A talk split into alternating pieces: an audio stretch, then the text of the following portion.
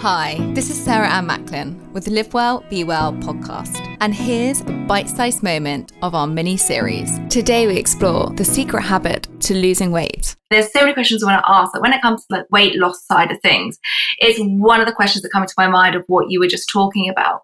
Why do so many people fail to stick to weight goals? Because a lot of people come to me in clinic They've been in years of dieting, and actually, in the long term, it's actually made them gain more weight. Mm. And so it's had the kind of opposite effect. So for any people, you know, that are trying to maintain a healthy weight with a habit change, what's your advice?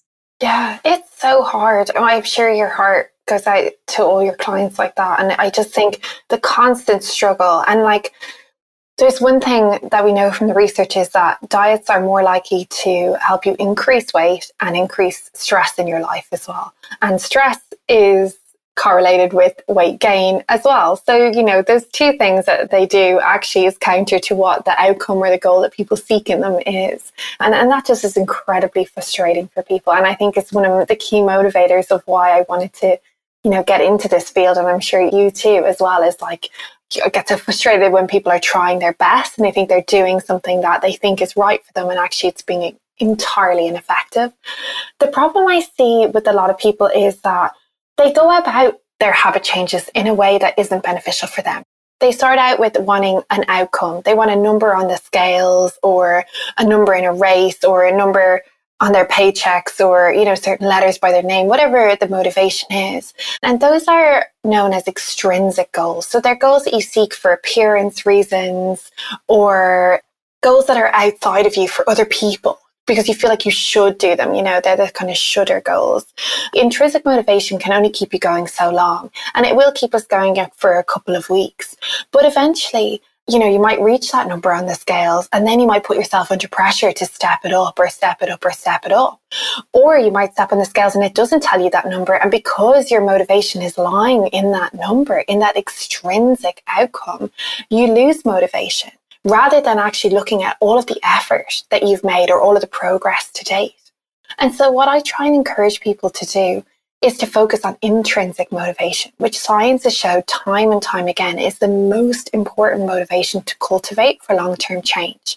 And I love intrinsic. The word intrinsic translates into Latin into inward, which also means goods for your soul.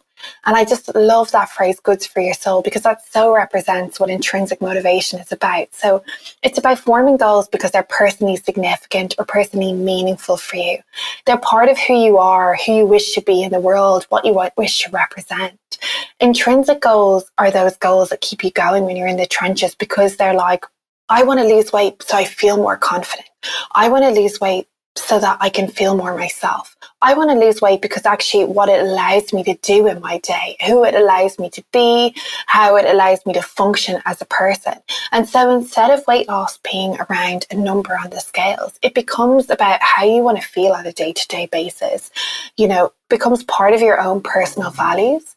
And for example, you know, when people are setting habits around weight loss, I always suggest that they start with the five whys.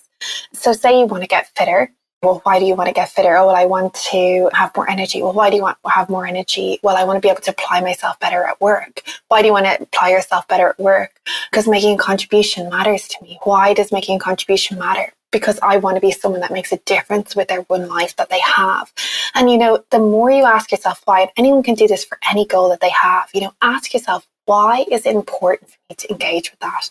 And instead of, you know, the fickle number on the scales, it becomes so much more about who you are, what you want to represent in the world. And that's those goods for the soul that we need.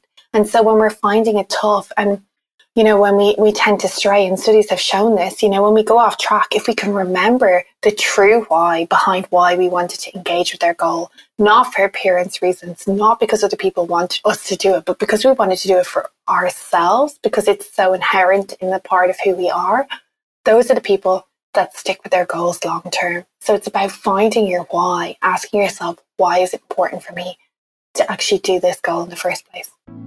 Thank you for listening. For the full interview, follow the link in the show notes and be sure to subscribe, follow, and share the Live Well, Be Well podcast with the season launch of Series 9 coming very soon.